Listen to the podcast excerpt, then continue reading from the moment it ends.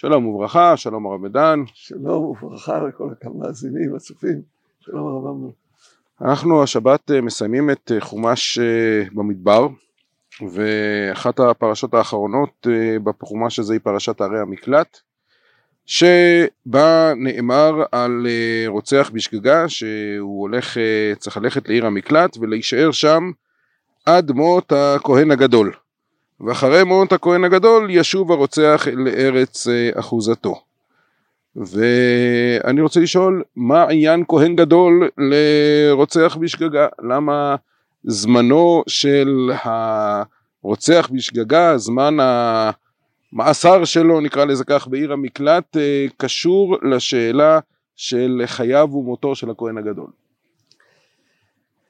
כן, שאלה טובה וחשובה כאן.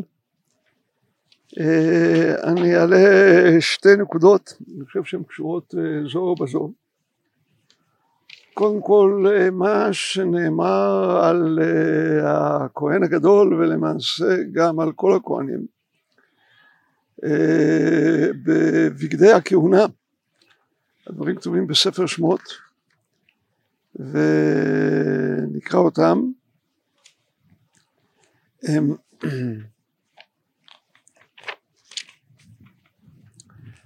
הפסוק החותם את פרשת בגדי כהונה, פרק כ"ח בשמות, אז נאמר על הבגדים והיו על אהרון ועל בניו בבואם אל אוהל מועד ובגישתם אל המזבח לשרת בקודש ולא יישאו עוון ומתו חוקת עולם לא וזרעו אחריו אם אני מסתמך על אה, מדרשו של רבי ענני בר ששון בגמרא במסכת יומא, בדבר הזה, למעשה כל עוונות בני ישראל תלויים על צוואר כהנים, בשביל זה יש כהנים. כדי לכפר על עם ישראל וכדי לדאוג לרמתו הרוחנית של עם ישראל, והעוונות תלויים על צווארם של כלל הכהנים, וכמובן בראש ובראשונה על צווארו של הכהן הגדול הגמרא גם אומרת שלא, שעד מות הכהן הגדול שהיה לו לבקש רחמים על אנשי דורו ולא ביקש. אבל העוונות תלויים על צווארם של הכהנים ובמיוחד על צווארו של הכהן הגדול ותפקיד הבגדים להעביר את העוונות עליהם. אם הכהנים ייכנסו בלי הבגדים אז הם עוון, זה מה שכתוב כאן. והיו על אהרון ועל בניו בבואם אל אוהל מועד זה הבגדים, או בגישתם נתמרך לשרת בקודש, ולא יישאו עוון ומתו.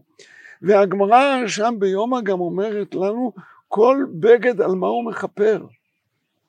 ואם ניגע בדבר שלנו, הכתונת מכפרת על שפיכות דמים.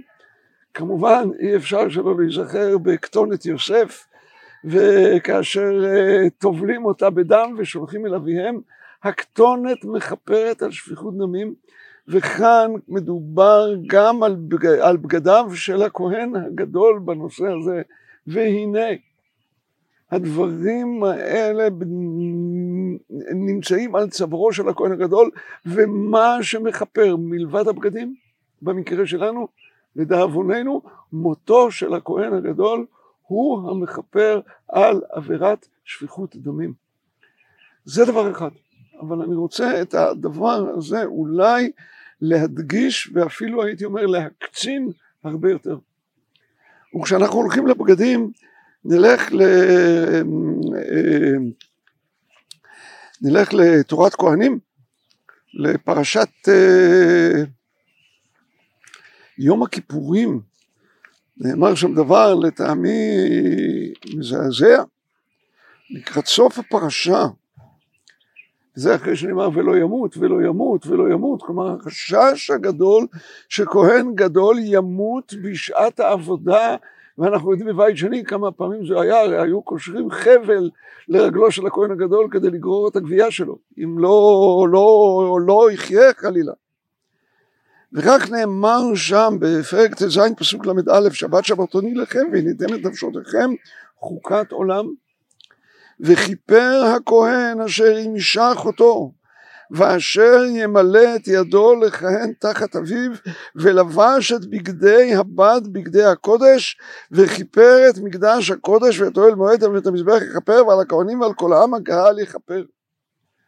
אני לא מדבר על זה שבאמצע הפרשה יש פסוק שעל פי פשוטו משמעות שהכהן הגדול מניח את הבגדים שלו בהיכל, פושט את בגדיו, ואנחנו יודעים שכהן הגדול פושט את בגדיו רק כמו אהרון, כשהוא מעביר אותם לבנו, כלומר כאשר הוא מסיים את חייו, וכאן מדובר על הכהן הגדול שפושט את בגדיו, נותן אותם לבנו אשר יכהן תחת אביו. והמשמעות לכאורה שביום מות הכהן הגדול יש משהו הדומה לסדר עבודת יום הכיפורים. בואו נזכיר שגם סדר עבודת יום הכיפורים לא נזכר בהקשר של יום הכיפורים, אלא אחרי מות שני בני אהרון אה, בקרבתם לפני השם וימותו. מותו של הכהן הגדול מהווה יום של טראומה לעם ישראל, טראומה קשה, צורך בכפרה, הכהן, הכהן החדש, בנו, לובש את בגדיו, אבל היום כולו הוא יום אבל, וממילא אם הכהן הגדול, הבן, לובש את הבגדים, הוא עושה את זה כדי לכפר את מקדש הקודש ואת אוהל מזבח, ואת אוהל מועד ואת המזבח. כל הכפרה הזאת בסופו של דבר מכפרת גם על הרוצח בשוגג, במות הכהן הגדול, והוא חוזר אל אחוזתו. יפה. אז הייתי אולי אה, מחדד שתי נקודות. האחת, אה, רק להוסיף שמיד אחרי כן נאמר ולא תיקחו כופר לנפש רוצח אשר הוא רשע למות ולא תיקחו כופר לנוס על עיר מקלטו ולא תחניפו את הארץ ולארץ לא יכופר לדם אשר שופח בה כי אם בדם שופכו. יש כלל שאם נשפך דם בארץ, הארץ אה, לא יכולה לבלוע אותו, כל דמי אחיך זועקים מן האדמה.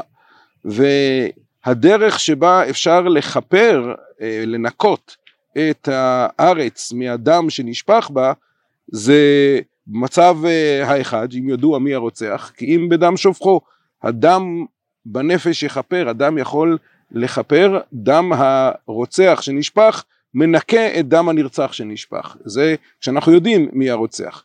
אם אנחנו לא יודעים מי הרוצח, אז אנחנו צריכים דם אחר, דמה של העגלה הערופה שמכפר.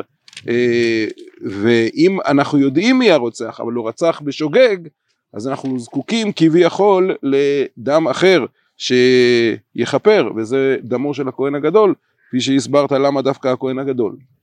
יפה מאוד, הייתי אולי מוסיף עוד נקודה קטנה לדבר הזה.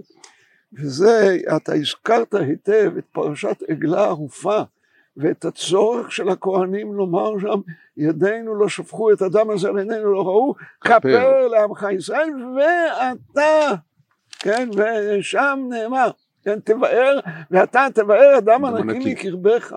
כן. כל עוד לא מתבאר הדם הזה על צווארם של הכהנים, יותר נכון על קטונתם של הכהנים, שהקטונת מכפר את השפיכות הדם, וכאן, כמו שציינת היטב, הדם שמכפר על הארץ הוא דמו של הכהן הגדול. ועוד נקודה אחרונה, האם זה מקרי בעיניך שהפרשה שמדברת על כך שעד מות הכהן הגדול מספרת לנו גם על מות הכהן הגדול ויעל אהרון הכהן אל אור ההר על פי השם וימות שם ממש לפני הכניסה לארץ, האם יש משהו בזה שמותו של הכהן הגדול בסיום המסעות לפני הכניסה לארץ, זה קשור, אה, אולי יכול להיות קשור, אני מעלה את זה כשאלה. אה, השאלה היא נכונה ובעיקר בגלל ששם אנחנו מוצאים בדיוק את כל העניין של ואשר ימלא את ידו לכפר תחת אביו ולבש את בגדי הבד, בגדי הקודש. אתה שואל שאלה מאתגרת מאוד, אני מודה שאין לי תשובה מיידית, אני רוצה לחשוב על זה. אז אה, נשאיר אה, לצופים. נשאיר את זה לקהל הקדוש, שאלה חשובה מאוד. שבת שלום. שבת שלום ומבורך, ושנזכה לראות בנחמות ציון.